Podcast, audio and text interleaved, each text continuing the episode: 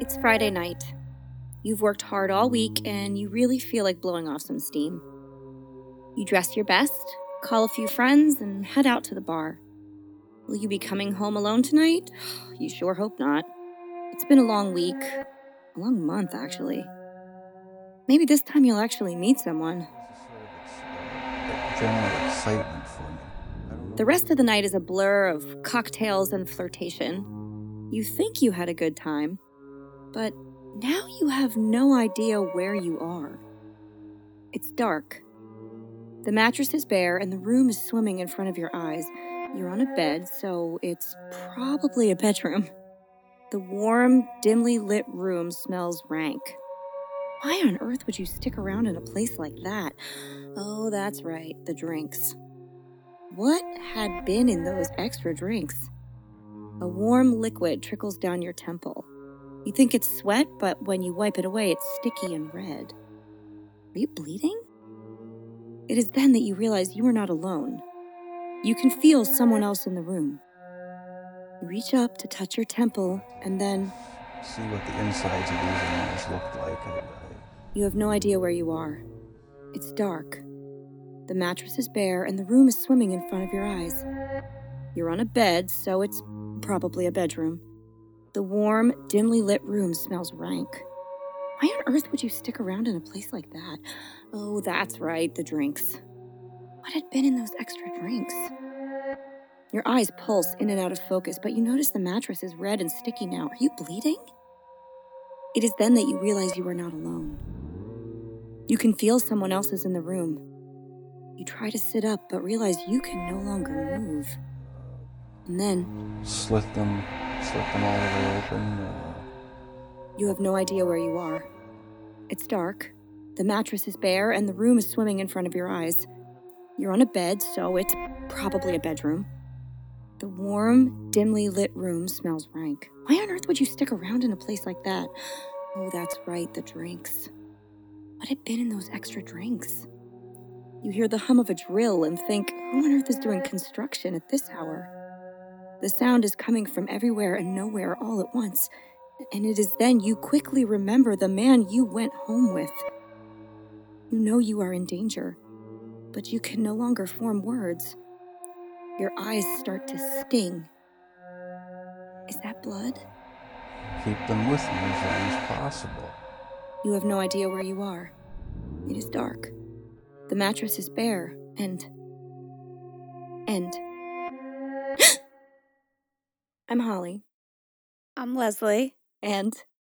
We would be dead.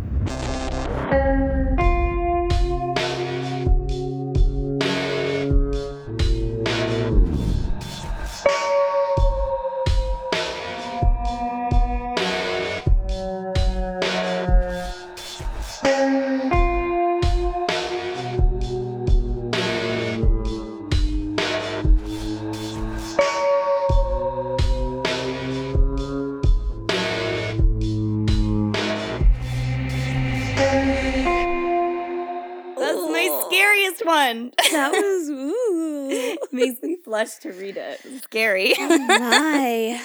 yeah. Yeah. Spooky week. Hey, Leslie. Hey, Holly. Hey, Beans.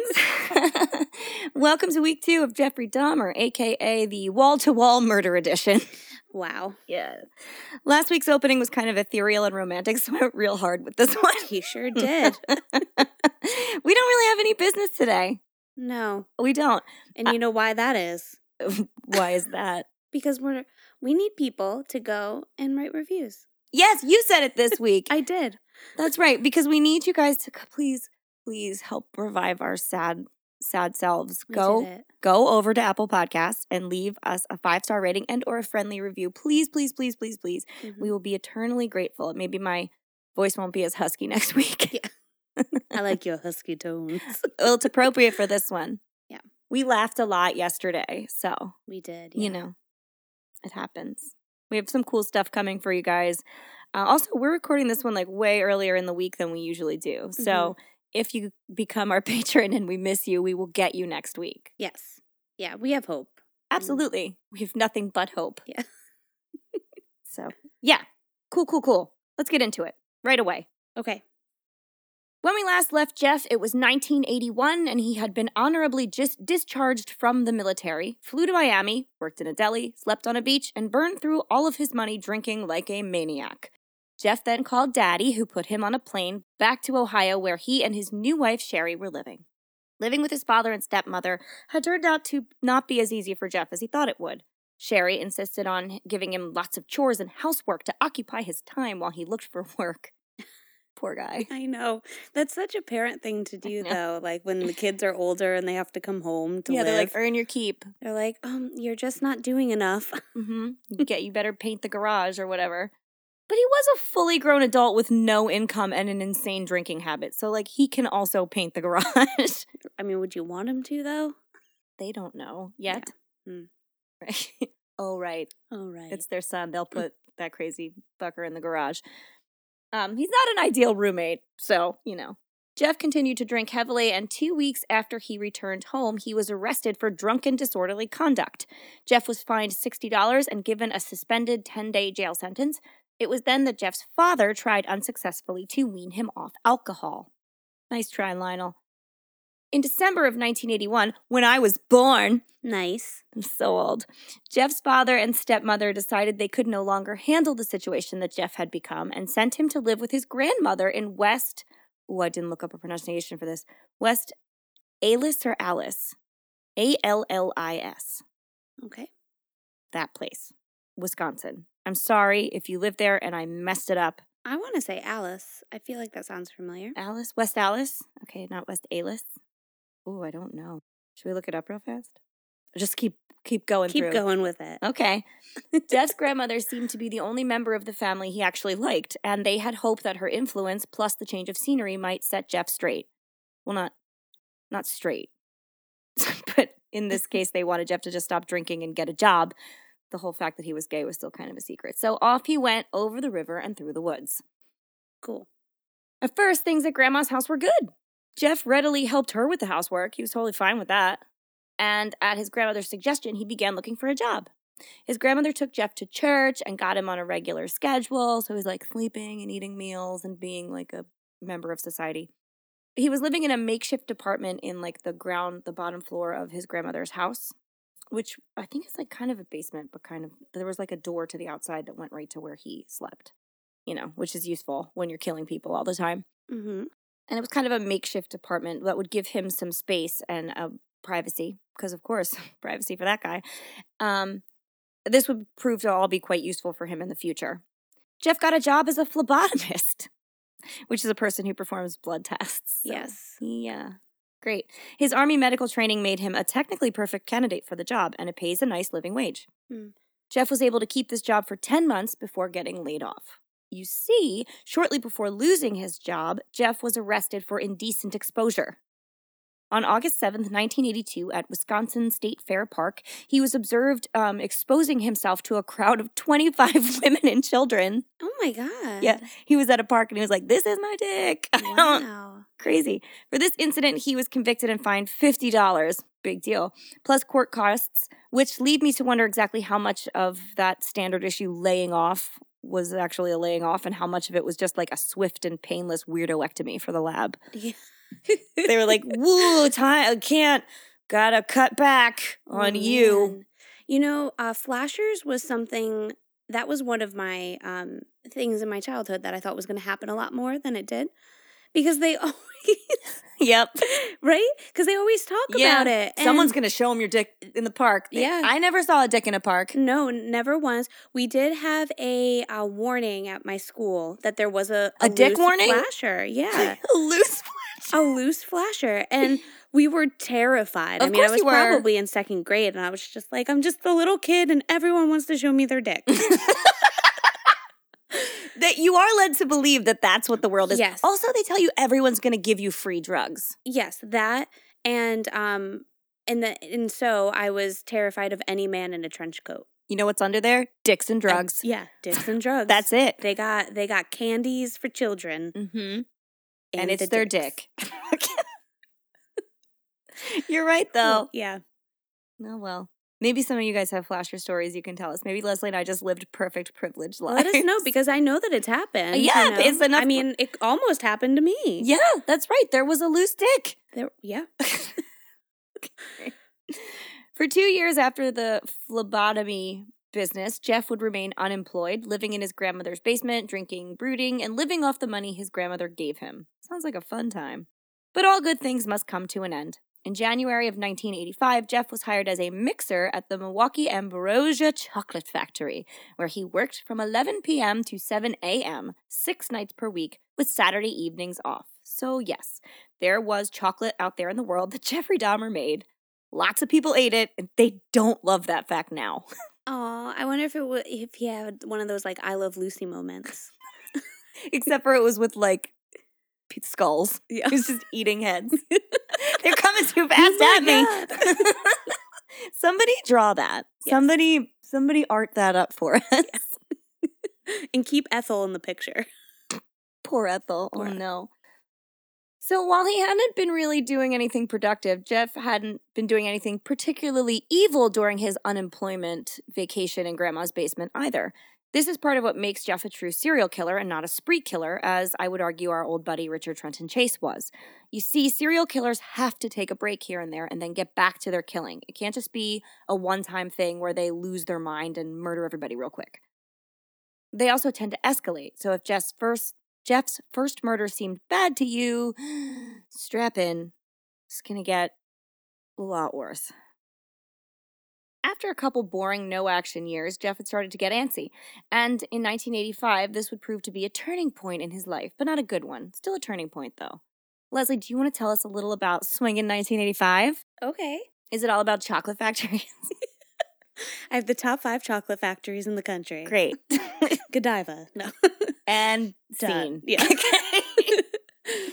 um, I put the top five songs for 1985. okay. Careless Whisper by Oh. George Michael. Yes. Like a Virgin, Madonna. Wake Me Up Before You Go Go, Mm. Wham. I Wanna Know What Love Is. Ah, I want you to show me. Little Rock of Ages. yeah. and I Feel For You by Shaka Khan. Chaka Khan. Yes. Um, fashion. I did some male fashion in the 1980s. Okay, how would they be looking cool at the bar when they're listening to all those cool songs you just mentioned? Dad jeans were in full force. Nice. Okay. T shirts and loose shirts were very popular. Some Okay. bold color choices also. A lot of denim. Full denim tuxedo. Yes. Perfect. Bomber jackets, leather jackets, windbreakers, and sweaters were also the top tw- trends. Nice. Yeah. hmm That shit's back. Yeah. Uh, and don't even think about excluding a white sneak from your wardrobe. Sure won't. it's funny because you mentioned this beforehand too. Like, Jeff was trendy. He wore those clothes. That's exactly who I picture. now, forever, Yeah. that's who you picture. Mhm. Oh man. See, that gives you a pretty accurate picture because he was going out, he was on the scene talking Yeah. to guys, looking cute. So picture that going on. Shortly after Jeff scored his job at the chocolate factory, an incident occurred. Jeff was sitting at the West Alice Alice, whatever, public library, reading when a stranger threw a note at him, just like chucked a note.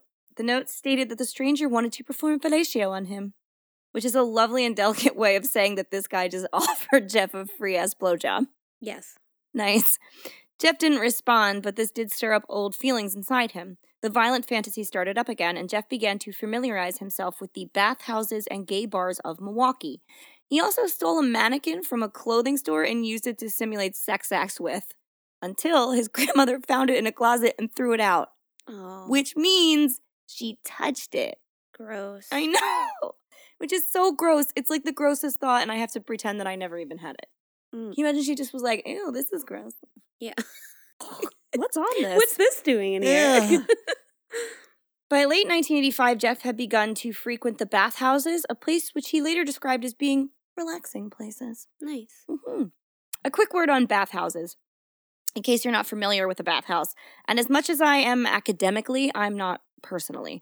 They're a place with jacuzzis, steam rooms, locker rooms, and sometimes a pool or two that are really just intended to be a place where mostly gay men can meet one another and engage in consensual sex. Traditionally, they are places where um, gay men were free to be themselves, gay, bi, pan, whatever. If you like other dudes, that's where you are. Mhm. Where they, they could be themselves in a social climate that would not let them do so. They provided uh, relief from society and companionship. Did seedy shit happen there all of the time? Yes, of course it did. Anywhere with a lot of sex in every corner is going to host some scary stuff occasionally, but that's not what they were really intended for. In fact, some bathhouses even helped LGBTQ plus folks register to vote. Oh, nice. Right? That's cool. But Jeff did not want to vote or meet a nice man. He wanted to have creepy corner sex. Mm-hmm. So there was something there for him. During his encounters, Jeff became frustrated all with all the moving around his partners were doing. It's like you're moving too much. What he really wanted was to be in complete control of a totally incapacitated person. He has been quoted as saying, quote, I trained myself to view people as objects of pleasure instead of people, end quote. For this reason, beginning in June of 1986, Jeff began giving his partners liquor laced with sedatives in the form of crushed up sleeping pills and then raping them while they lay completely unconscious. But word of his proclivities began to get around, and after approximately 12 instances of drugging and having non consensual sex had occurred, the bathhouse's administration revoked Jeff's membership after just 12 times. They said, You can't do that anymore. And it's wild that he wouldn't go to prison for that. Well, they wouldn't tell on each other. Yeah. They didn't, like, nobody wanted anyone I to know. know. what they were doing there. So they kind of, ha- I feel like they didn't have any choice. Jeff's membership got revoked and he began to use hotel rooms to continue on in this pursuit. Shortly after the bathhouses kicked him out and before he moved on to hotels, Jeff read a report in a newspaper regarding the upcoming funeral of an 18 year old male. He conceived the idea of stealing the freshly interred corpse and taking it home. According to Jeff, he went so far as to try and dig up the coffin, but found the soil was too hard and left. It's not easy to be digging people up. No, it's a lot of work, It is a lot of work. even for someone that works out. I know. All that working out, you can't, you still can't be digging up a body. It's difficult.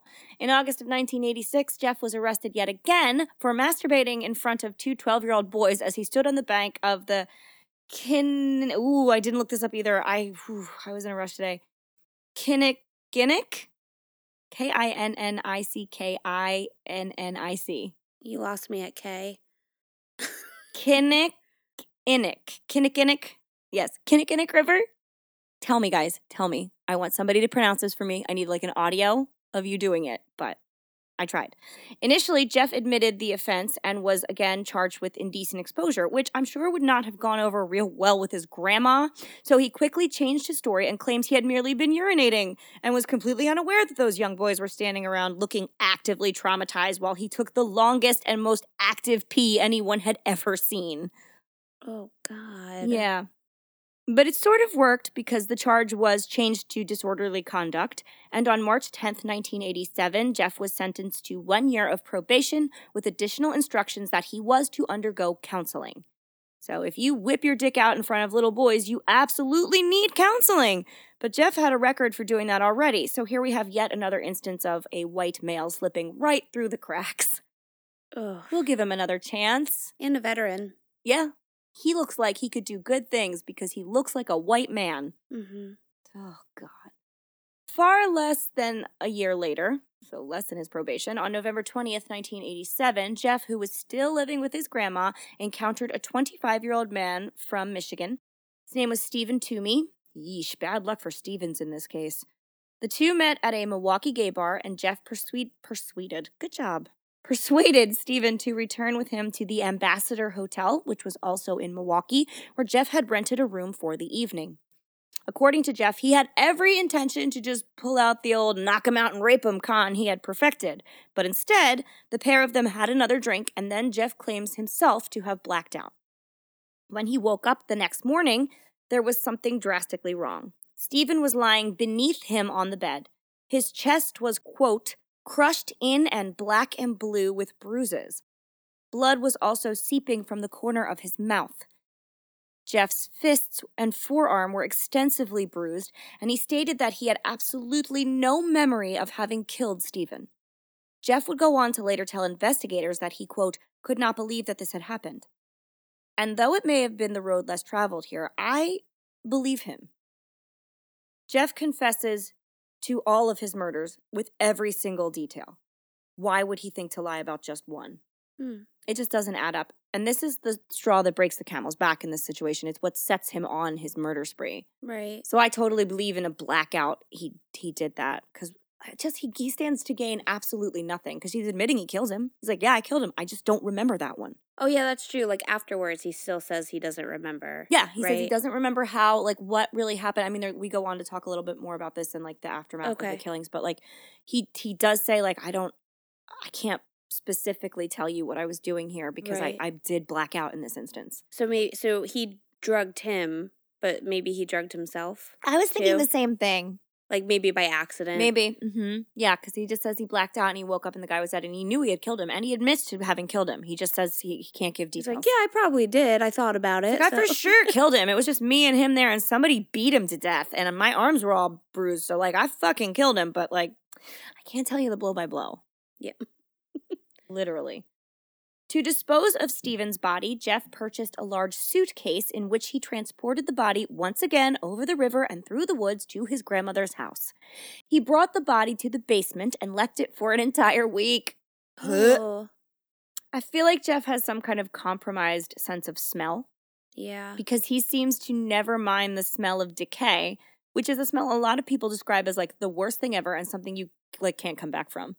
Didn't you say that? Yes. hmm Like smelling a dead body is like that you can't come back. That's awful. No, you you will always smell it. Yep. After the week was up, Jeff severed the head, arms, and legs from the torso and then deboned the entire body like a chicken.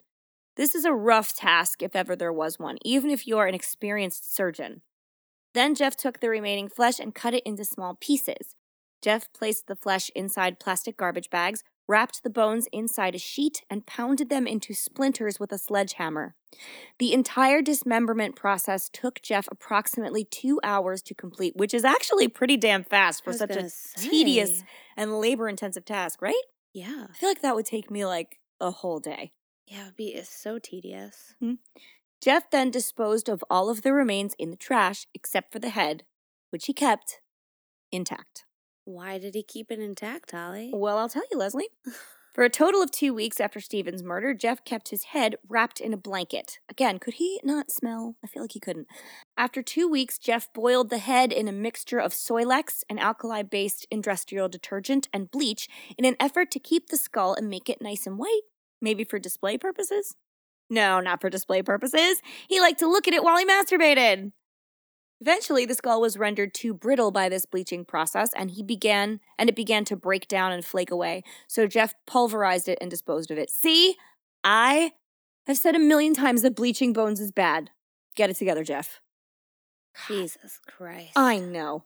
If you guys learn one thing from me, it will be how to properly preserve your bones. Oh boy. I swear to God, I'm not a murderer. After Stephen's murder, Jeff developed a taste for it, and there was no turning back now. Jeff began to act- actively seek out victims, not just to knock out and rape. No, now he wanted murder. Most of these men Jeff encountered in and around gay bars, mostly in Milwaukee, and typically he would get them to come back home with him, home still being his grandmother's house.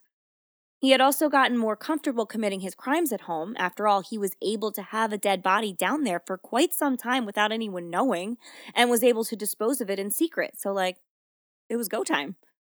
Once Jeff and his victim would arrive, Jeff would drug them before or shortly after engaging in sexual activity with them. Once the victim was completely unconscious from the sleeping pill cocktail Jeff had mixed up, he would strangle them to death. It, of course, never ended there. Now, the next part is going to have to go fast because there is so much ground to cover. I really wish I could give each victim the time and introduction they deserve, but remember, there are 17 of them, and we simply don't have that much time. So, here we go. Two months after Stephen Tuomi's murder, Jeff encountered a 14 year old Native American male prostitute named James Doxtator. D O X T A T O R is how you spell that last name. Jeff lured James to his home, still grandma's basement, by offering him $50 to pose for nude pictures. This is like his thing, he does it all the time. hmm Once they got back to Grandma's house, the pair engaged in sexual activity, which was stated to be as consensual as it can be for a 14 year old prostitute and a grown ass man. Right. I don't think it can be consensual at all, just for the record, but it wasn't forced violently, and that's the only point that is trying to be made here. Mm-hmm. After that, Jeff drugged James and strangled him on the floor of the cellar. Now, I'm led to believe this is not exactly the apartment portion of like the ground floor basement area. The cellar is exactly what you think of when you conjure up that word like empty, storagey, gross walls, support beams, stained concrete floors. That's where we're at now. Jeff left the body in the cellar for one week before dismembering it in much the same manner as he had with Stephen. He placed all of James's remains, excluding the skull, of course, we always keep that, in the trash. He boiled the skull and initially kept it before pulverizing it. Stop boiling and bleaching things! People never learn. No. They never learn. Ugh. On March 24th, 1988, Jeff met a 22 year old man named Richard Guerrero outside a gay bar called, sorry, there's a mosquito, called the Phoenix. Man, he doesn't even have to go inside. He just like lurks outside around and dudes are drawn to him. Yeah. Jeff lured Richard to his grandmother's house, although the incentive on this occasion was $50 to simply spend the remainder of the night with him. So, come to think of it, these men are probably just prostitutes that solicit outside of gay bars.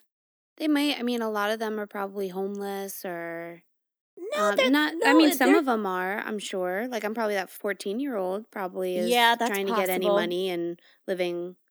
You know, he's probably excited to just go to a house for a night. Yeah, that's absolutely possible. I mean, yeah, 14 year old prostitute is not living like an easy life by any Mhm. means.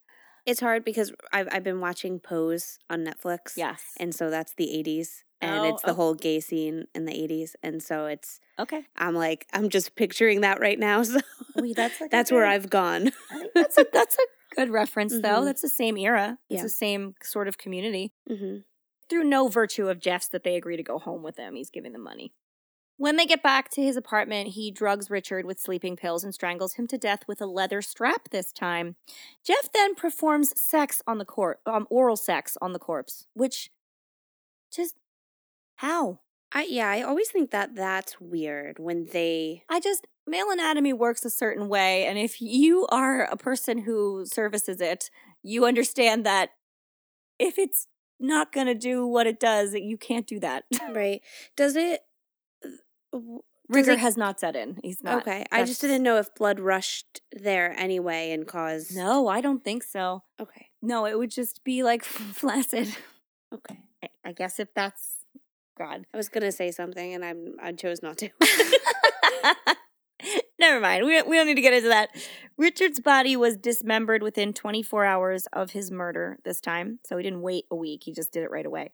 With the remains again being disposed of in the trash and the skull again being kept and then pulverized several months later. So now we have a habit. Everyone has a thing. Just don't let that be your thing.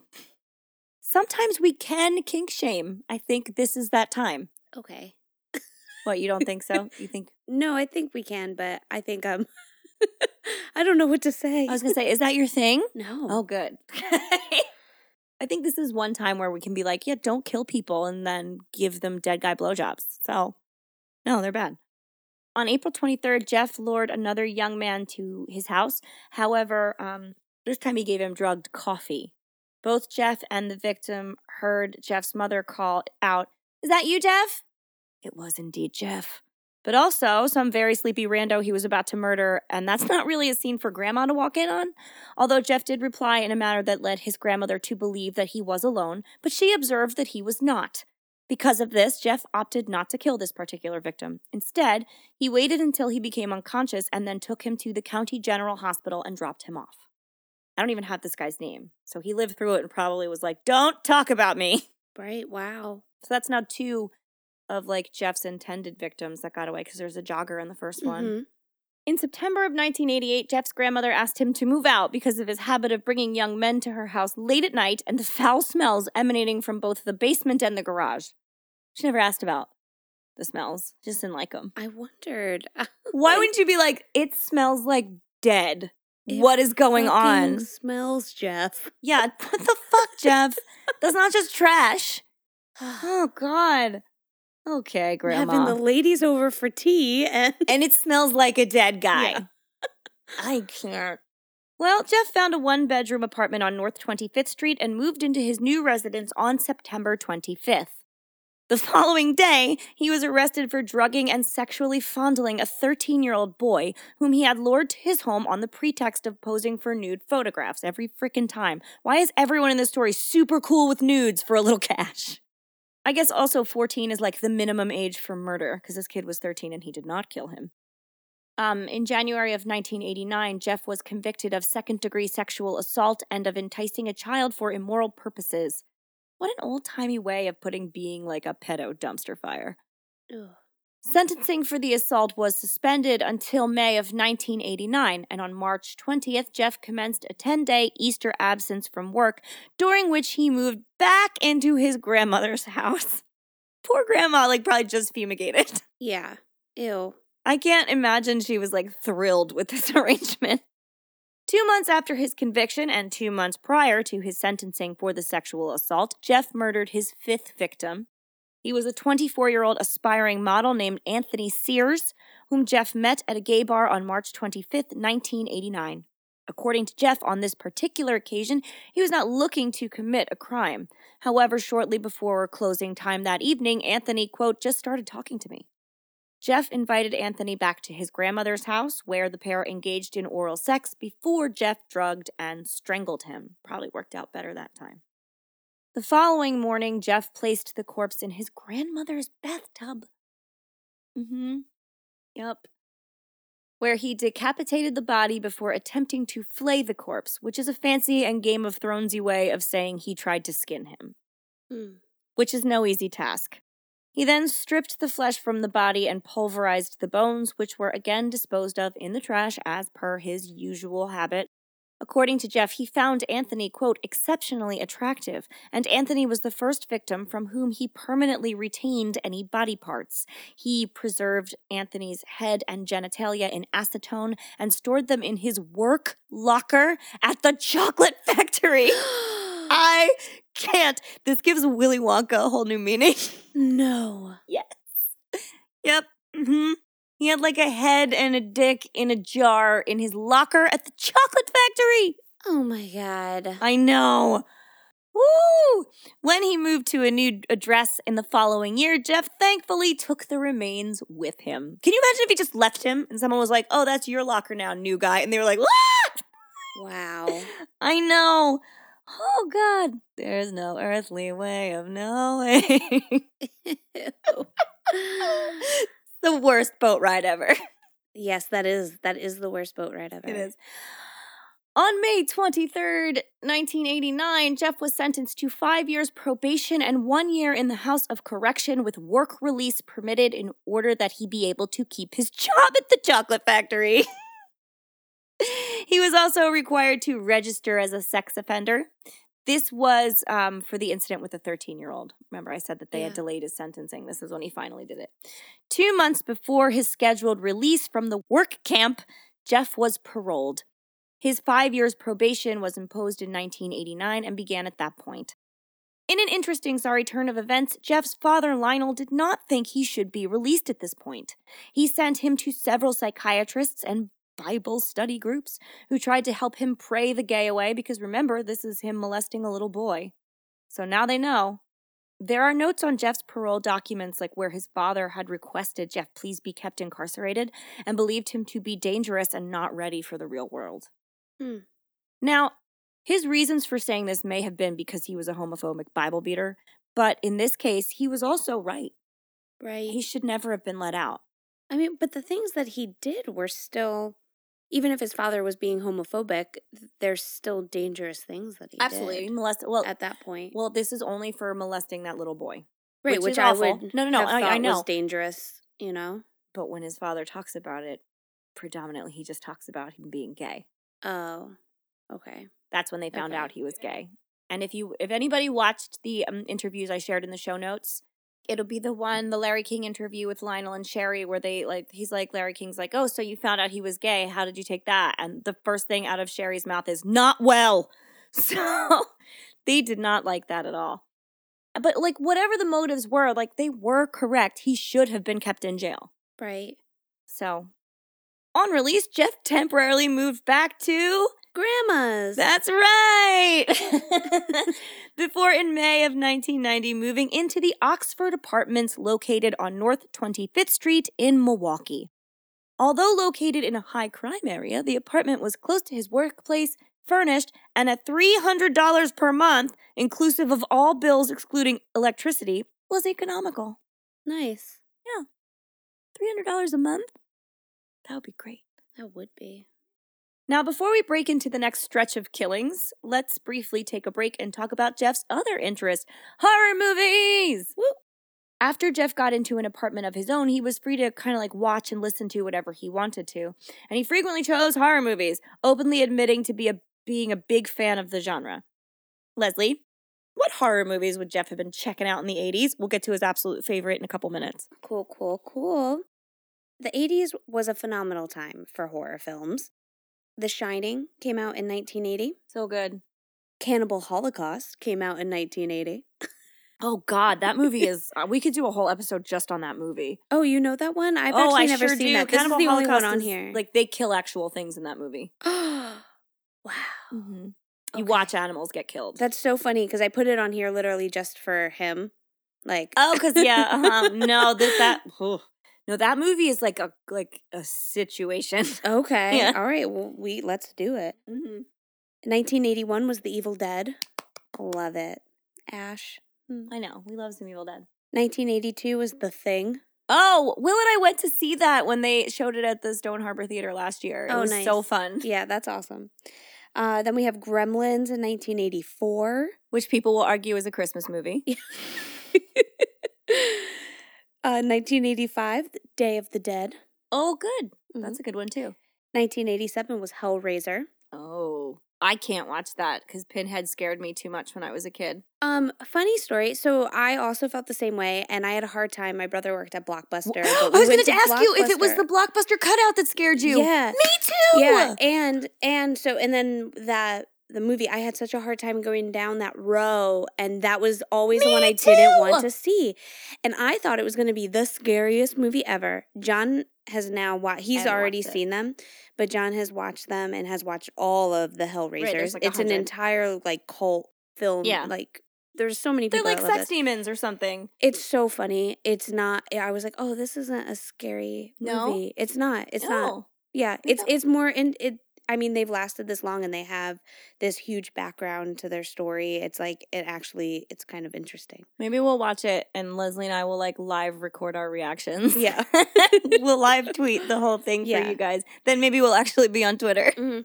And and that guy, what what's his name? Pinhead. Pinhead, yeah. know. He yeah right the pins. Yeah, the guy with all the No pins in his face that I hated. yes. Um. He within a very short period of time is no longer like terrifying to stare at. He has like a dog level nipple situation. Yeah, once too. he, like, It's like six nipples and they all have rings in them. It's no good. Yeah, Yeah, but that's really funny. It terrified me. The same thing, and they had a bust of him, like a mask or like a statue thing at Spencer Gifts, and I would walk in there and be like, like I couldn't handle that either. Ooh. Pinhead, fuck that guy. Yeah. Okay. Uh, we also have Nightmare on Elm Street. That was in 1984. Fuck Freddy Krueger too. He scared Yeah. me so hard. Yep, he still creeps me out. Yeah, same. 1980 was uh, Friday the 13th. Good one. And then 1986 was one of my favorites, which is Alien.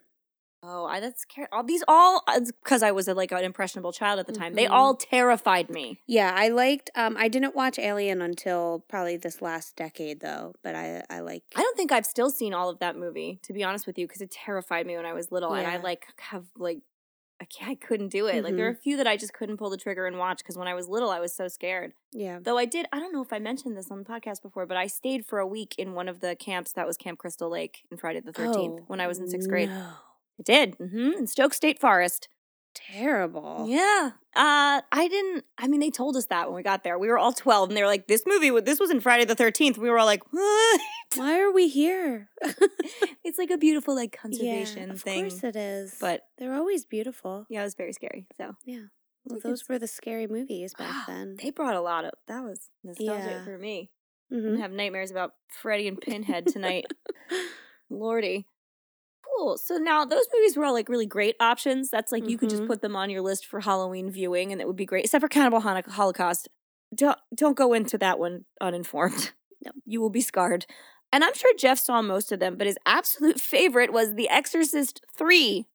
It was not all that famous or popular or critically acclaimed to what I know of it. It was Mhm. just like the third. Jeff had just connected with the film and would often leave it playing in his living room while he like murdered people. That was like what he turned on when people came to the apartment, Yeah. which is so bizarre. Um, which was probably super relaxing, right? Like, hey, guy, So relaxing. Let's just yeah. Oh, can you can you give us a little rundown on The Exorcist Part Three, Leslie? Yeah, sure. So, um, I will say I've I've never watched this one. Me neither. So I spent most of the day trying to understand the movie. Woof. Yeah. Um, so it came out in 1990. It um, is 60% on Rotten Tomatoes. Oh, just so you know. Sixty percent. Yeah, it's pretty good, I think, for Rotten Tomatoes. I don't think it is. for I Rotten Tomatoes, that's pretty I feel like.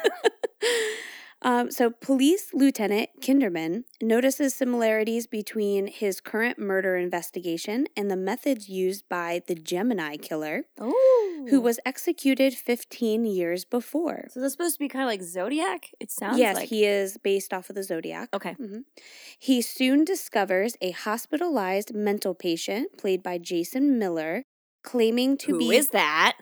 Well, I, I say this because so he's like the main guy in there, and this is who Jeff will he like looks at a lot. I have to look at him now. the lieutenant discovers a hospitalized mental patient, played by Jason Miller, Ooh, Claiming- unsettling. claiming to be the dead serial killer, but who looks uncannily like a priest Kinderman knew who died during an exorcism. Why wouldn't he?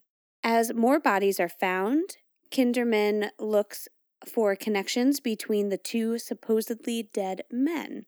Oh, And then, so the interesting part about this, so that's like the plot of the story. The interesting part is like there, the Gemini killer, I guess, is now like an entity that enters this guy played by Jason Miller. I think his like name's some like, kind of free roaming ghost spirit that can possess people. Yeah, Okay. but then who is also the Gemini killer is also being pushed to do his killings by the master. So there's like two Oh. possessions happening or something. Okay, I don't know. So it's that's where it gets kind of confusing. that's why So this, is one sixty man- percent. Yeah, that's this one man is kind of being possessed by two beings. Okay, that's a tough time for Um, that guy, Yeah, and he goes in and out of his possession throughout the movie. and, that's uh, who Jeff like identifies with. He identifies with that man, Okay. and I think he identifies with him during his possession moments when he is acting out certain killings. oh yeah, well we go on to talk Yeah. about Mhm. how he like chants at one point. Yes, but there's another movie that he likes a lot too: What's that, Leslie?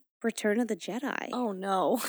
He loves himself Emperor Palpatine. Oh, isn't he like supremely evil? So evil, so Right. evil, and he loves just like immobilizing his people. Right. You know, Don't like come at me. I know. Star Wars things. Yeah. I'm just not like on a level where I know every detail in all the languages or something. Yeah, he can just like control his victims, kind of, and Right. he and uh, I th- I don't I didn't watch The Exorcist three, so I'm not sure if the Gemini killer did similar things. I'm not sure, but it was uh pure just like controlling. Maybe we need to watch this movie too. Maybe in like in October we need to just like live tweet these movies Okay. that we talk about. yeah, let's do it. I think that'd be really fun. yeah. We're just gonna drink wine and ma- and talk about these nutty movies. If you guys have suggestions for movies you'd like to hear us like listen to what we have to say about while watching, please let us know. And then this is something else. So the fun connection between these two Okay. characters Mhm. is that they both have these yellow tinted eyes. Ew, really? Yep. They both do? Are they Both. jaundice? I don't know. okay. Um, but they're very yellow, and Jeff gets tinted lenses to put in his eyes, and he And- wears them. Ew, in the late 80s, early 90s, that wasn't like you couldn't go to the mall and buy tinted contact lenses. You had to like find that shit. Yeah. So I don't know how he got them, but he wore them, and it is said that he would go out and uh and like pray on the pray for his guys. You know, go for them. Ew. Attack, However you say it. Pray. I don't think he prayed Pray. for them. He didn't. That I was like, he didn't he wasn't pray like, for them. okay, let's sit down and pray. And then I'm going to eat your soul. Okay. He prayed on them. He that's that is true. That is very true. Yeah. Okay, well, that's a little bit about The Exorcist 3. Intermission over. I needed a break before I could talk about the like next round of murders because it's pretty graphic. On February of 1991, Jeff observed a 17 year old named Curtis Straughter standing at a bus stop near Marquette University. According to Jeff, he lured Curtis into his apartment with an offer of, again, money for posing for nude pictures, as was his way. With the added incentive of sexual intercourse. So he told, said to this guy, like, and we'll also have some sex. Wink. Nice. Yeah. Of course, Jeff drugged and strangled him with a leather strap, then dismembered him, this time retaining the skull, hands, and genitals, and photographing each stage of the dismemberment process, which I have seen these pictures. They are Oh my. awful. I will not be posting them in our photo suite because they are too much for some people. But if you want to look around online and see some really, really graphic stuff, Google away. You can find them. So I guess he did actually take the whole nude photos thing seriously this time. Yeah. Less than two months later, on April 7th, Jeff encountered a 19 year old named Errol Lindsay, which is a very fancy name. I like that name. It's a good one, Errol. He was walking to get a key cut. So I had to get a copy of a key. Errol was straight and resisted Jeff's advances, but somehow Jeff still got him to come back to his apartment. Once there, Jeff had some different plans this time. He drugged Errol as per usual, but then drilled a hole in his skull and poured hydrochloric acid into it. Why? Oh, we'll get there. According to Jeff, Errol awoke after this experiment saying, quote, I have a headache. What time is it? In response to this, this, Jeff again drugged Errol, then strangled him. He decapitated the body and retained his skull, of course, keep the skull. Then he flayed Errol's body, placing the skin in a solution of cold water and salt for several weeks in the hope of permanently keeping it, Buffalo Bill style. Oh, Mhm. dear Lord. Yes, ma'am. He had himself a skin suit. Reluctantly, he disposed of the skin when he noted it had become too frayed and brittle. Why did he do all of this? You are hopefully wondering. Jeff had a new dream now, and that dream was to make a living sex zombie. Oh. Logically, right? That's the next leap you take. A man who could not speak or think for himself and would not move during sex, but would remain technically alive and shuffle around completely under Jeff's control.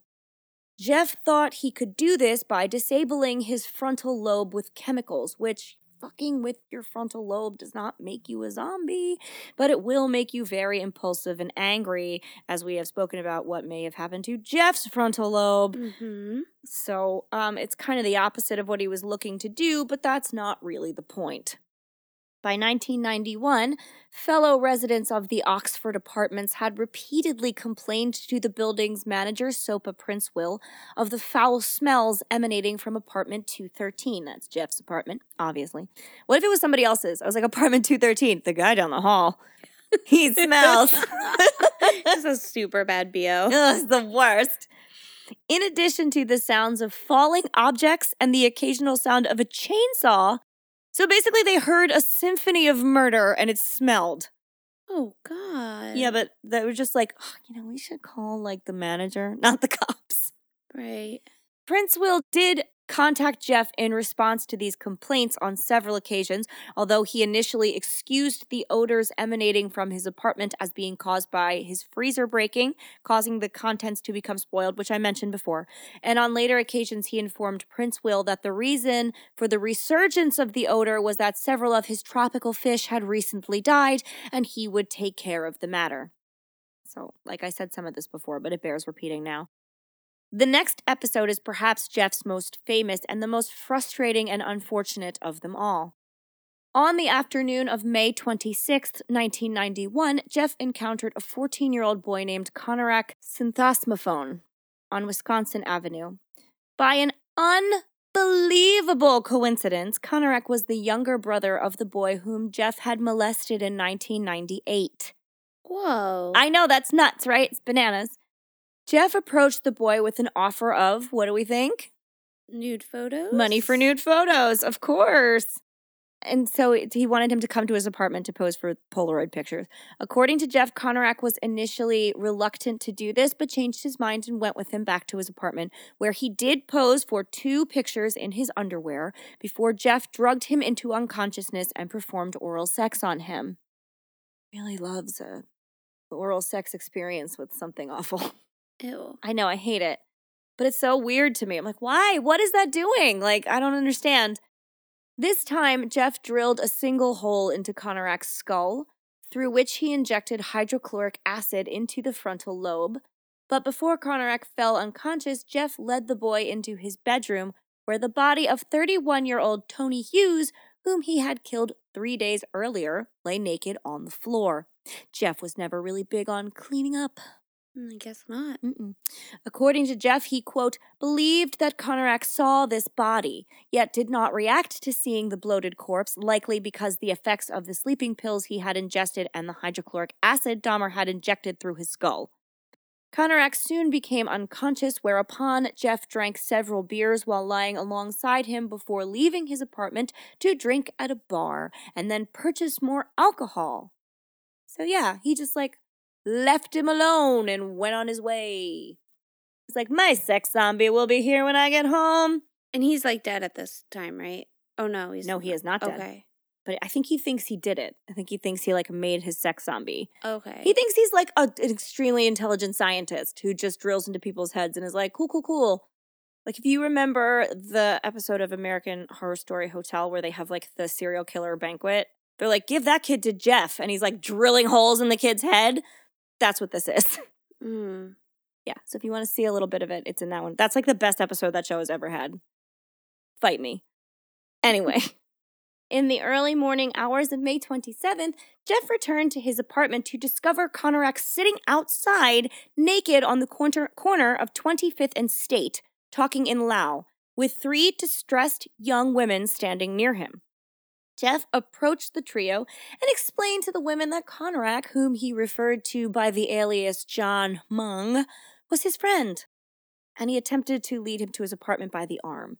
So he's like, Oh, sorry, ladies, this is just my buddy. And he grabbed his arm and was like trying to pull him inside. The three women were not having this, though. They were like, oh, No, no, no, no, no. We have already called 911. Yes. So good for them. Upon the arrival of two Milwaukee police officers, John Balzer, Balcerzak and Joseph Gabrish, Jeff's demeanor relaxed. He told the officers that Konerak was his 19 year old boyfriend and he had drunk too much after they had a fight, and that he frequently behaved like this when he was drunk. Oh, he's always like this. The three women were exasperated, and then when one of the three of them attempted to indicate to one of the officers that Konerak was bleeding from his backside and that he had seemingly struggled against Jeff's attempts to walk him into his apartment, the officer harshly informed her to butt out and shut the hell up. Uh huh. And not to interfere, adding the incident was, quote, domestic. no. Mm hmm. Huh. Against the protests of the three women, the officers simply covered Konerak with a towel, because remember, he's naked, and walked him into Jeff's apartment, where, in an effort to verify his claim that he and Konerak were lovers, Jeff showed the officer two semi nude Polaroid pictures he had taken of him the night before. Because child pornography is a great and legal reason to keep custody of a dazed boy. And he's like 14, right? Not Yes, 19. he's told me. Jeff said he was 19. He does not look 19. No. That is a huge difference. huge. You will never believe. That's like saying like, oh, that kid's not six. They're 12. Like you can't. That's too big of a stretch. Yeah, he like doesn't have muscles yet. No, he looks like a little boy. Yeah. He was like, "That's my 19 year old boyfriend." But you know what? Those cops saw. They were like, "These these are gay boys, and I don't want any part of them." And they just walked away. oh, he's just a. Yes, he was. God, that's what I said here too. 19 my ass. The kid does not look 19. So it's funny. I have that written too.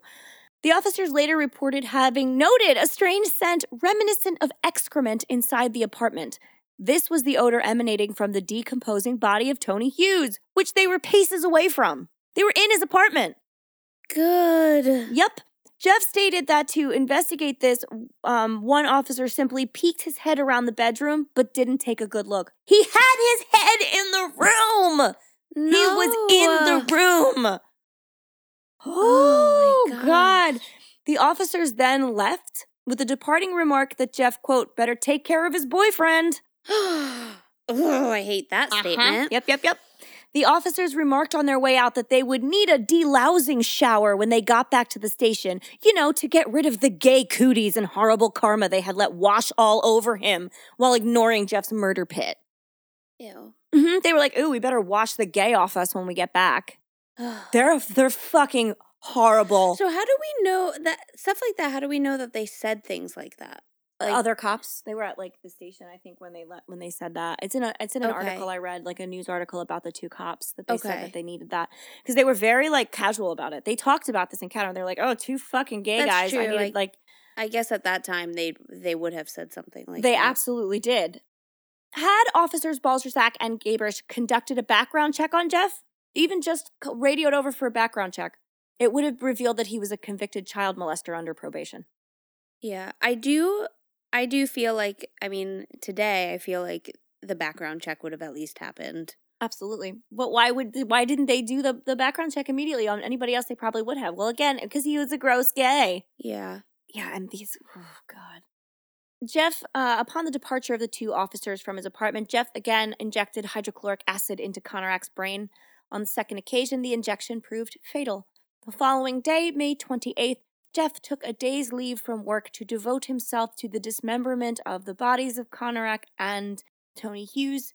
He kept both the skulls, obviously. Officers Balcerzak and Gabrish insisted that they acted appropriately to this day. They think, they say in interviews that they did exactly what they were supposed to do and they never could have known anything else was going on. So fuck them right in the ear. Seriously. Yeah. There is nothing you can say to defend your fucking actions. You saw a man who clearly took a little boy, you said they were gay, and then you walked away because you didn't want to deal with that. Fuck you. like, And the stench in that house. yes, there was a body that was three days old, unrefrigerated, just Yeah. laying on the ground. That's like, that's a gross body. It would have had to have been hard to walk into the house. And they said they smelled it. They're like, it smells like shit. And then they just kept going on along with their life. I hate it. Yeah. Oh, I hate it so much. So yeah, fuck those guys in the ear yet again. Okay, lightning round. On June 30th, Jeff traveled to Chicago where he encountered a 20 year old named Matt Turner at a bus station. Matt accepted Jeff's offer to travel to Milwaukee for a professional photo shoot. He upgraded Nice. himself. Okay. Mhm. Nope, not Polaroids this time. At the apartment, Jeff drugged, strangled, and dismembered Matt as per usual and placed his head and internal organs in separate plastic bags in the freezer. Matt was not reported missing. Okay. It's kind of tragic. Five days later, on July 5th, Jeff lured 23 year old Jeremiah Weinberger from a Chicago bar into his, to his apartment on the promise of spending the weekend with him. He drugged Jeremiah and twice injected boiling water through his skull, sending him into a coma from which he died two days later. He just put a lot of different stuff in people's brains, seeing which one would work. My God. Mm-hmm. So you said that he wasn't, rep- the other one wasn't reported missing, Yeah. but were these other people prior reported yeah, it's. I, I mean, like they don't really go into the search for these kids, but yeah, they were. I mean, like they they just didn't find him because he was very good at disposing of bodies. I know, but even, I mean, those three women saw that one kid. I would have assumed at some point. I don't know that that. I don't know what happened with that Okay. kid. I mean, like you want to assume, but also, where is he finding these guys? Who are they? How well, that's what I was them? wondering. I didn't know if, um, like, if that kid, since he had that brother that was flashed by him, You know, would want to think I th- that they made this connection, but mm-mm. Yeah. I just didn't know. Maybe, well, maybe they just didn't have a family. I think that they were also um not they were poor and they were like an immigrant family and they just didn't want to deal with them. Okay, maybe. Yeah. I know a lot of the times, like some of those kids, like if, they, especially the, the one that was like a prostitute, Yeah. he was probably kicked out of his house for being gay Yeah. at the time. So there, he's probably finding a lot of people like that, which you don't. Yeah, I don't know that a lot of them were reported, but this guy, I think it's noteworthy because it's like a guy he picked up inside a Mhm. bar. Like it's Okay. like someone like the guy who was a model too. They were like, well, that guy, like yeah. he, he wasn't just soliciting people outside a bar. He was Uh, in a bar, like right. not, you know, he he probably was slightly more well off and had a little bit more of a back backing, not background, support system. That's that. Those are the words I'm looking for. He had people Okay. probably, but I don't know. There's just this case. The breadth of this case is enormous. So like, Mhm. there's only so much we can really cover. Um, I mean, I could have done four episodes on Dahmer, but like, you know, let's let's get him let's get him done. Okay. So Jeremiah, did I say that he died? Yeah, he died two days later. Mm-hmm. On July 15th, Jeff encountered 24 year old Oliver Lacey at the corner of 27th and Kilbourne. So again, this is someone he like solicited on a street corner, so probably a similar situation. Oliver agreed to Jeff's ruse of posing for nude photographs and accompanied him to his apartment, where they engaged in sex sexual activity before Jeff drugged Oliver. On this occasion, though, Jeff wanted to prolong the time he spent with Oliver while he was still alive for one reason or the next. After unsuccessfully attempting to render him unconscious with chloroform, he phoned his workplace to request a day's absence, which was granted, although the next day Jeff was suspended. He's asking for a lot of days off so he can chop people up.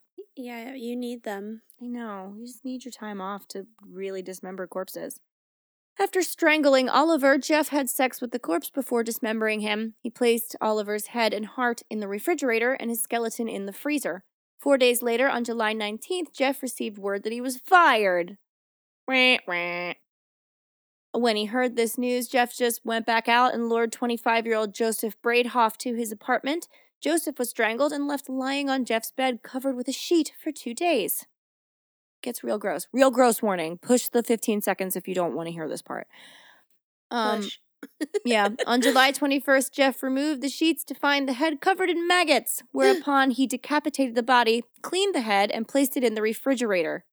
He later acidified Bradehoft's torso along with two other victims that he killed within the previous month. And yes, maggots are my least favorite thing in the world. I hate them more than anything. One time they were in my trash can and I threw up. The end. Yeah. Yep. Which brings us to the day of Jeff's capture, July 22nd, 1991, and he went out with a bang. On July 22nd, 1991, as I mentioned, Jeff approached three men with an offer of $100. He upped the ante this time to accompany him to his apartment to pose nude for photographs, drink beer, and just keep him company. So, like, let's hang out and have a great naked photo night, and I'll give you a hundred bucks. nice. Great, right? Only one of the three men, 32 year old Tracy Edwards, who we met in the first episode, agreed to accompany Jeff to his apartment. Upon entering Jeff's apartment, Tracy noted a foul odor, which always stank to high heaven, and several boxes of hydrochloric acid on the floor, which Jeff claimed that he used for cleaning bricks. Logical. Yeah, a lot of bricks about in apartment life. You just gotta clean them with acid. Yeah. And probably there was probably just so many strewn about. Yeah. There was no exposed brick in his apartment either. If you're thinking that, there isn't. After some minor conversation, Tracy responded to Jeff's request to turn his head and look at his tropical fish. He was like, Look over there, there's fish. Whereupon Jeff placed a handcuff on his wrist. Because remember, Tracy Edwards runs out Mhm. of the um, apartment building with handcuffs on him. So Tracy asked, What is happening? Which, like, yeah, what is happening? Jeff unsuccessfully attempted to handcuff his wrists together. Like he couldn't get them both. He could only get one. And then he told Tracy, he was like, oh, can't, can't get it together. So come with me into my bedroom to pose nude for some pictures. Because after that, like, you still trust him. No. Tracy noted nude male posters on the wall. Like I said, there are a lot of posters of like naked Mhm. dudes. And a videotape of The Exorcist 3 was playing. As we mentioned, this is a very casual romantic atmosphere to go into. Yes. Exorcist 3, handcuffs, menacing, smells like garbage. He also noted a blue 57 gallon drum in the corner of Jeff's bedroom from which a strong odor emanated. You know, just a normal thing to have in your bedroom. yep. How could you possibly think anyone would ignore that? It just baffles me that he was like, I could keep this in my room. That's fine. And at this time, because when they find it, it's the same day, there were three torsos in it. Oh, damn. Yeah, so it smelled a lot. That was terrible. He's just getting lazy at this point. Yeah, he's like, I'll just do it at once, all at once. We're good. Jeff then pulled out a knife and informed Tracy that he intended to take nude pictures of him. In an attempt to appease Jeff, Tracy just started unbuttoning his shirt and saying, That's fine, you can do that. Um, just take off the handcuffs and put the knife away, and we can take some naked pictures. It's fine. Um, so this guy's smart. In response to this um, promise, Jeff just started watching TV. Normal guy. It's like, hey, put the knife away and we'll take pictures. He's like, no, The Exorcist 3 is on. And then then he starts rocking back and forth and chanting Mm-hmm. before turning his attention back to Tracy. So this was him like doing an impression of the killer in that movie. Yeah. Jeff was really feeling himself that night and decided to get very dramatic. Um, he placed his head on Tracy's chest listened to his heartbeat with the knife pressed against him, and then informed Tracy that he intended to eat his heart. Oh. Menacing! I can't. That's too much. I can't, I can't imagine any situation scarier than that. like, No. that's top tier. I tell John I want to eat him all the time. But Do you put your head on his chest and go, I want to eat your heart? sometimes. Oh, you're okay. Then that is that why you were upset when I was kink shaming him before? I'm so sorry. I just love him so much. just want to eat him. but not really. But not really. cool. God. In continuous attempts to keep Jeff from attacking him, Tracy repeated, he kept saying, like, I'm your friend. I- I'm not going to run away. We can do this, but you just, like, you can't hurt me. I will, like, we can fool around or take pictures, but, like, don't put away the knife and stuff. Um, Tracy had decided he was either going to jump out of the window or run through the unlocked front door at the next available opportunity. This guy had eyes everywhere. Like, he's amazing. When Tracy next stated that he needed to use the bathroom, he asked if they could just like sit in the living room and have a beer because there was air conditioning in there. Ew, so there wasn't even air conditioning in his bedroom, where, which was full of bodies. Oh God. God. Jeff said that was fine. He was like, okay, you can use um we'll we'll go into the living room where it's air conditioned and have a beer. So they walked in there and then I guess he, he let him go to the bathroom. Tracy came out of the bathroom and went into the living room and waited until he saw that Jeff had like a momentary lapse in concentration. I guess he just like zoned out before asking to use the bathroom again. When Tracy rose from the couch, he noted that Jeff was not was not holding the handcuffs. So I guess he was like holding on to him and he like let mm. go. And at that point, Tracy punched him in the face, knocking Dahmer off balance and ran out the front door. Fuck yes. I love this guy. He is Yeah. amazing. God, that is a fighter. Survivalist. Seriously. At 11:30 p.m. on July 22nd, Tracy flagged down two Milwaukee police officers, Robert Ralph and Rolf Mueller, at the corner of North 25th Street, and that brings us back to where we began. Great. We're done with the murders. Beginning in the early hours of July 23rd, 1991, Jeff was questioned by Detective Patrick Kennedy as the about the murders that he had committed and the evidence they had found in, in his apartment. So remember, at this time, they found everything in his apartment, which was like a crazy amount of stuff. Over the following two weeks, Kennedy and later Detective Patrick Murphy conducted lots of interviews with Jeff, which combined totaled over 60 hours. So I mentioned this in the first episode. Like it's a t- it's like a stack of papers, 250 pages thick. So it, it was long. Jeff decided to waive his right to have an attorney present throughout his interrogation, adding he wished to confess everything because, quote, he had created this horror and it only makes sense that I do everything to put an end to it. So once he got caught, he was like, oh, no, no, no. I'm, I'm going to go down for this. I don't want to try and get out of it. I did it. Hmm. He readily admitted to having murdered 16 young men in Wisconsin since 1987, with one further victim, Stephen Hicks, killed in Ohio back in 1978. So, like I said, he confessed to all of them, so I don't think any of the things he said are lies. Most of Jeff's victims had been rendered unconscious prior to their murder, which we heard, although some of them had died as a result of having acid or boiling water injected into their brain. As he had no memory of the murder of Stephen Tuomi, he was unaware whether he was unconscious when beaten to death or not, although he did concede it was possible that his viewing of the ex- of Stephen's exposed chest while in a drunken stupor may have caused him to, I don't know, unsuccess- unsuccessfully attempt to tear Stephen's heart out from his chest. Wild. Almost all the murders Jeff committed after moving into the Oxford apartments had involved a ritual of posing the victims' bodies in suggestive positions, typically with their chest thrust outwards prior to dismemberment. And you can see these pictures too. So, like, imagine, okay, this isn't this is audio, so I have to give you like paint a picture. So imagine you're like kneeling Mm-hmm. and then you lay your body down backwards like you are also laying down so that your like chest and pelvis would be like in an arc Okay. that's how these people were posed Oh. so like their back would be meeting with their feet and they would be like kind of like in a rainbow shape almost again find them if you want to find them you probably won't sleep but that's that's what's going on Jeff readily admitted to engaging in necrophilia with several of his victims' bodies, including performing sexual acts with their viscera. which means guts, as he dismembered their body in his bathtub.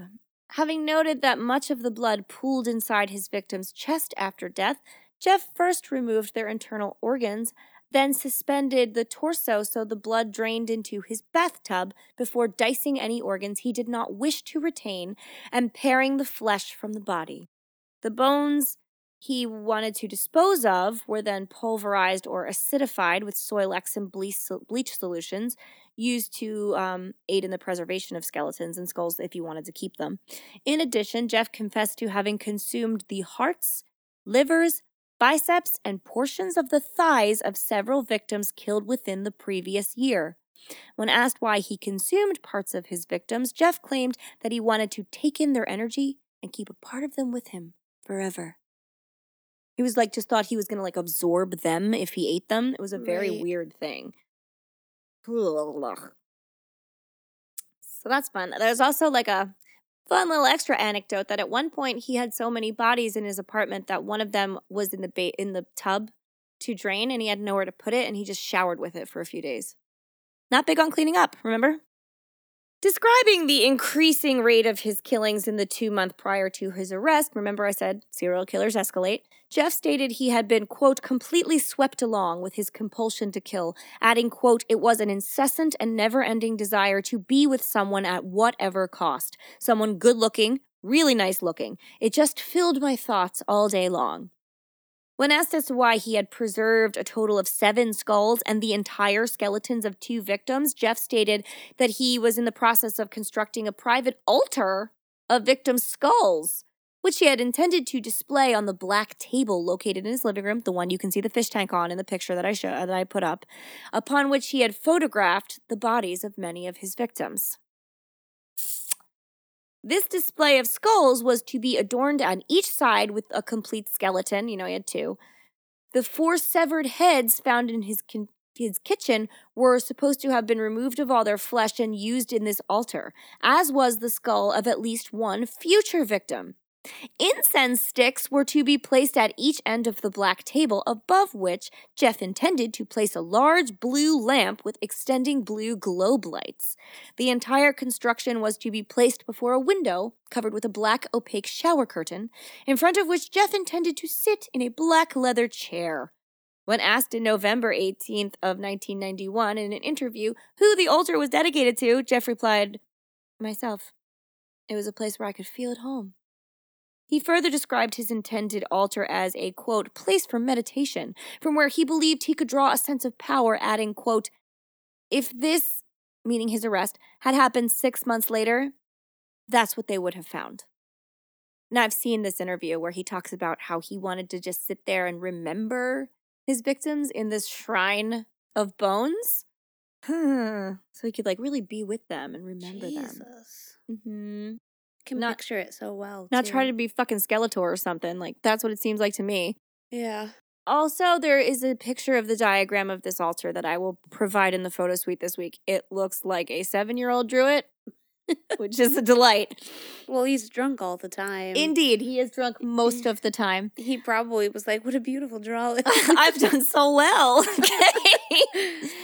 On July 25th, 1991, Jeff was charged with four counts of first degree murder. By August 22nd, he had been charged with the further 11 murders committed in Wisconsin. On September 14th, investigators in Ohio, having uncovered hundreds of bone fragments in the woodland area behind the address in which Dahmer had confessed to killing his first victim, formally identified two molars and a vertebra with x rays or X-ray records of Hicks. And I have this section of that that book that I have that I will do like I'll read it for you guys in a video or something. Um, just as a little extra because I did not have time to transcribe all of it this week. Jeff was not charged with the attempted murder of Tracy Edwards, which is kind of awful, nor with the murder of Stephen Tuomi, he was not charged with Tuomi's murder because the Milwaukee County um, District Attorney only brought charges where murder could be proven beyond a reasonable doubt, and Jeff had no memory of actually committing this particular murder, and there was no physical evidence of the crime because he's real good at getting rid of bodies. At a scheduled preliminary hearing on July on January 13th, sorry, 1992, Jeff pleaded guilty but insane on 15 counts of murder. Guilty but insane is the name of my new album. nice. Now we're going to talk a little bit about court, and it's going to get kind of kind of legal easy. Jeff's trial began on January 30th, 1992. He was tried in Milwaukee for the 15 counts of first degree murder before Judge Lawrence Graham. By pleading guilty on January 13th to the charges brought against him, Jeff had waived his right to an initial trial to establish guilt. Because, like, your first thing is, like, are you guilty or not? What's the deal? But he didn't need that because he was like, no, no, no, I'm very guilty. The issue debated by opposing counsels at Jeff's trial, they, so they were really just there to determine whether he suffered from a mental or personality disorder. So is the insanity defense valid or is it not? That's why they're there, not not to argue about his guilt. The prosecution claimed that any disorders did not deprive Jeff of the ability to appreciate um, his conduct or deprive him of the ability to resist his impulses. The defense, like, so they said, like, what if there's anything wrong with him? He still knew he was doing something wrong. And as we have discussed before, the really the only thing you need to do to destroy an insanity case is prove that they knew they were doing something wrong. Mm-hmm. Um, the defense was arguing that Jeff suffered from mental disease and was driven by obsessions and impulses that he was unable to control. Defense experts argued that Jeff was insane due to his necrophilic drive, which was his obvious compulsion to have sex with dead bodies. Not a normal thing, shouldn't have that. Um, defense expert Dr. Fred Berlin testified that Jeff was unable to conform his conduct at the time that he committed the crimes because he was suffering from paraphilia, um, which is just like a sexual attraction to something that you wouldn't normally be sexually attracted to. I mean, it could be a fucking car. In this case, it's a dead body. More specifically, necrophilia, obviously. Dr. Judith Becker, a professor of psychiatry and psychology, was the second expert witness for the defense, and she also diagnosed Jeff with necrophilia. Nobody's arguing that, you guys. Like, let's just move on. Right. The final defense was to testify um, forensic psychiatrist Dr. Carl Wahlstrom, who diagnosed Jeff with necrophilia. Yet again, okay, we're all on board. Borderline personality disorder, frequently a serial killer's best friend. Schizotypal personality disorder, another one they love giving serial killers. Alcohol dependence, not arguing that. And psychotic disorder. Okay. The prosecution rejected the defense's argument that Jeff was insane. Forensic psychiatrist Dr. Philip Resnick testified that Jeff did not suffer from primary necrophilia because he preferred live sexual partners, as evidenced by his efforts to create unresistant, submissive sexual partners, devoid of sexual, devoid of rational thought. So he wanted like living sex zombies, so it couldn't be just the necrophilia driving him. This is right. the nitty gritty of it. Um, another prosecution expert to testify was Dr. Frederick Fosdal, and he testified that he thought that Jeff was without mental disease or defect at the time he committed the murders. He said that Jeff was as calculating and cunning an individual as he had ever seen, and he was able to differentiate between right and wrong with the ability to control his actions. Although Fosdal did state his belief that Jeff was not a, what that sorry that Jeff suffered from paraphilia, his conclusion was that Dahmer was not a sadist. One more. The final witness to appear before the prosecution, forensic psychiatrist Park Dietz, began his testimony on February 12th. Dietz testified that he did not believe Jeff to be suffering from any mental disease or defects at the time he committed the crime, stating, quote, Dahmer went to lengths to be alone with his victim and to have no witnesses. End quote. He explained that there was ample evidence that Jeff prepared in advance for each murder, therefore his crimes were not impulsive, and that's true. He solicited them to come to his house. He knew what he was going to do. He had all the stuff he needed. Although Dietz did not concede any acquisition of a paraphilia was not a matter of personal choice, he also stated his belief that Jeff's habit of becoming really drunk prior to committing each of the murders was significant, stating, quote, if he had a compulsion to kill, he would not have to drink alcohol. He had to drink alcohol to overcome his inhibition, to do the crime he would rather not do. Dietz also noted that Jeff strongly identified with the evil and corrupt characters from both The Exorcist 3 and Return of the Jedi. Right, Leslie? That's right. Did he say anything else? He did. He did. In his testimony, Dietz explained to the court why he liked these movies. And he says, What these characters have in common is that they are evil and corrupt and powerful, and both have the ability to use special powers to control others. Oh. In okay. the case of the Emperor, he seems to be zapping people with energy beams of some kind. Each of the characters in the scenes that he repeatedly viewed actually torments someone else in a way that might be described as torture, but Mr. Dahmer said that was not what was appealing to him, but that he did identify with the power of these characters. Oh. Huh. Mm-hmm. That's interesting. Dietz also diagnosed Jeff with substance abuse disorder, paraphilia, and schizotypal personality disorder. Two court-appointed mental health professionals testifying independently of each other, of either prosecution or defense, so they're just there from the court and they're not on either side, um, because there was just so much back and forth. Were forensic psychiatrist George Palermo and clinical psychi- psychologist Samuel Friedman. Palermo stated that the murders were the result of a pent up aggression within Jeff himself, and that he killed those men because he wanted to kill the source of his homosexual attraction to them. In killing them, he killed what he hated in himself. Interesting. Hmm. Palermo concluded that Jeff was a sexual sadist with antisocial personality disorder, but legally sane. Friedman testified that it was a longing for companionship that caused Jeff to kill. He stated, quote, Mr. Dahmer is not psychotic. Um, he spoke kindly of Jeff, describing him as amiable, pleasant to be with, courteous with a sense of humor, conventionally handsome, and a charming manner. He was and still is a bright young man. Okay. He diagnosed Jeff with personality disorder not otherwise specified, featuring borderline, obsessive compulsive, and sadis- sadistic traits. So, like, there's a lot of different theories as to what's wrong with him, although a lot of them do connect. So, Mhm. what we can assume was true of him based on all of the doctors is that he was had a paraphilia for dead people, that he probably, I mean, that he definitely was an alcoholic, and that he probably had some sort of psychotic disorder. right. On February 15th, the court reconvened to hear the verdict. Jeff was ruled to be sane and not suffering from a mental disorder at the time of each of the 15 murders for which he was tried.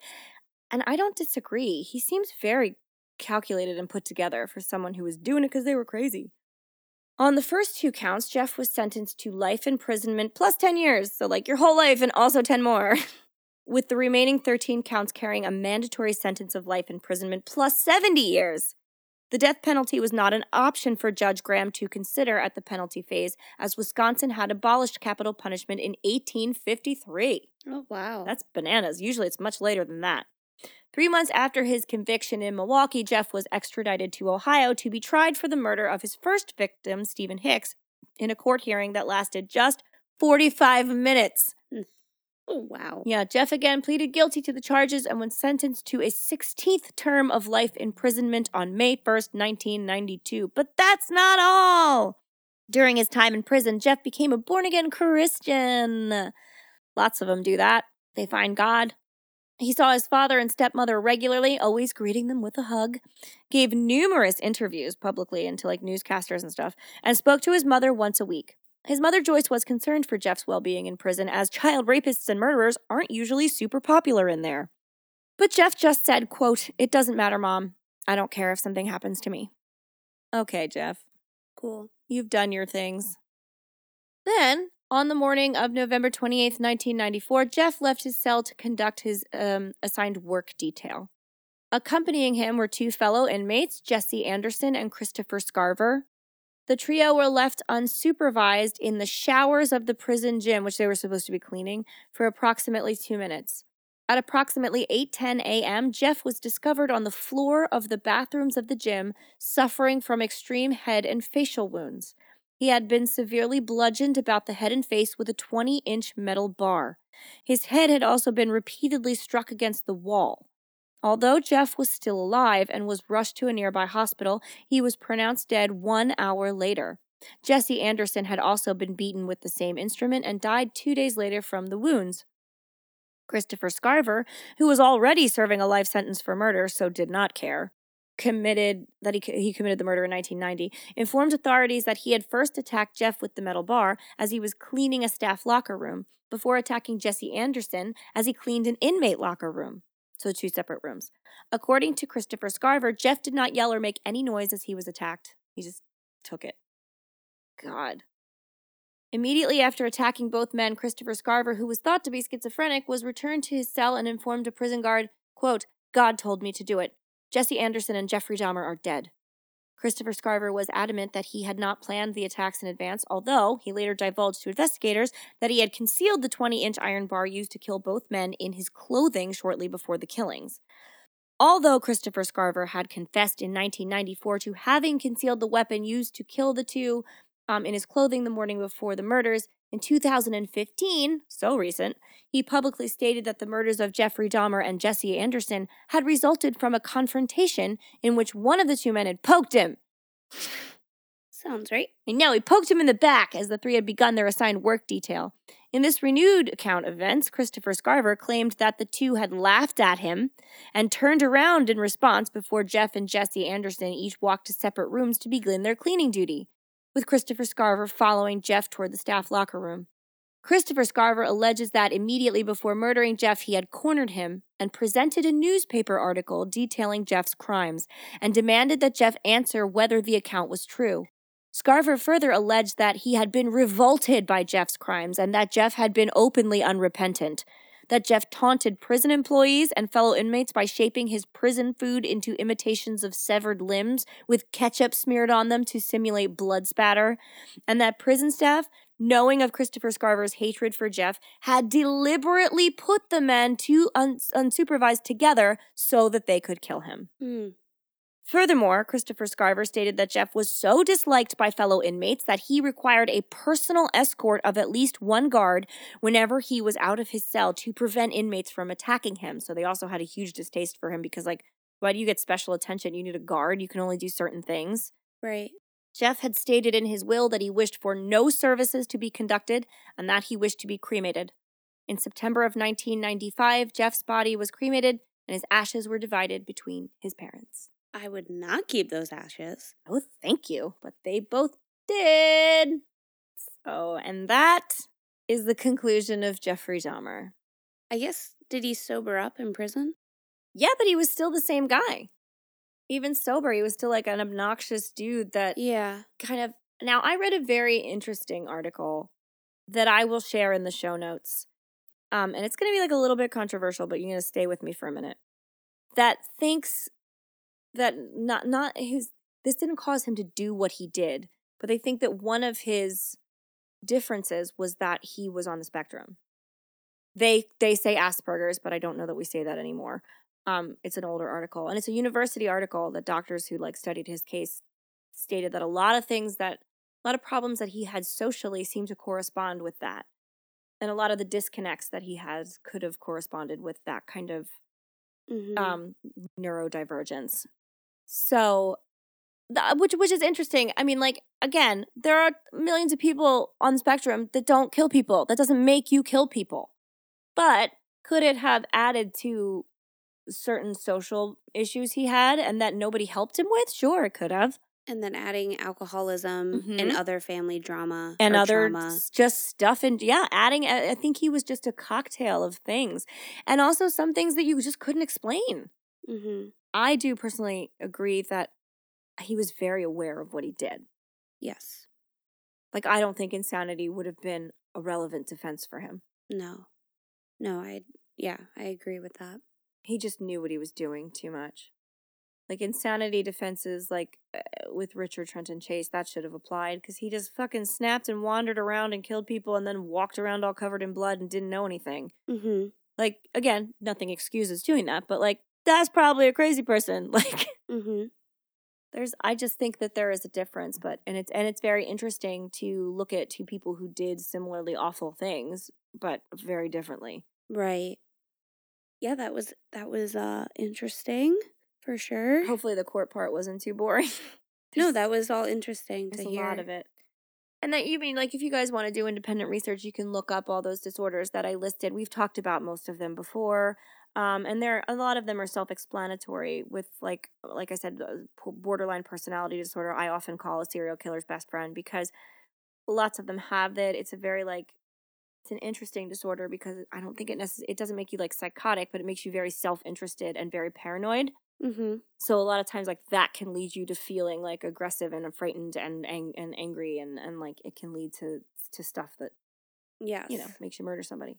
And if you don't have a good support system right behind you, I, I mean, I don't, I don't know. I, I know, I, I know a handful of people that have borderline personality well, disorders. And the thing with people with borderline is that like the, the incidence of suicide is way, way, way, way, way, way higher than homicide Yes. or anything like that. Like a Mhm. lot of them try to injure themselves. It's mostly that. yeah. Yeah. So guys, that uh that was Jeff. Holly. I know. I was also remembering so the like taking photos, like nude Mhm. photos. I remember that was also something we were taught about um in my school, like Oh, the people not would want to being take pictures of you yeah. And that was you would have been a little older cuz and I was just getting to that age, but Mhm. it was a like a TGI Friday show. Yeah. Um, it was Smart Child. Do you ever remember that? They did this whole weird episode where it was like, okay, we have to It like sit down with your family, and this one's really serious. And it was about like the kids going over to this person's house. I think it was like an internet Mhm. thing, and they like went over to this guy's house, and he wanted to take pictures of the the children. And I was like, oh my god! So again, that was also something that I thought like anytime I went on the internet, it was just old men trying to get me to take pictures with them. I mean, it definitely is. Yes, that was definitely happening, but it was like terrifying. Oh, Okay. yeah. I will I will try to sign us off. And if we were approached by a handsome man in a bar who told us we were beautiful and made us feel special and then brought us home, we, We would, would be be dead.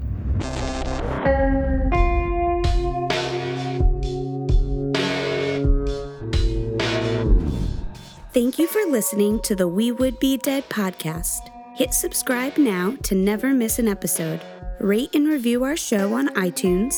Follow us on Facebook, Instagram, and Twitter at Would Be Dead Pod. And join our Facebook group to discuss the podcast and more.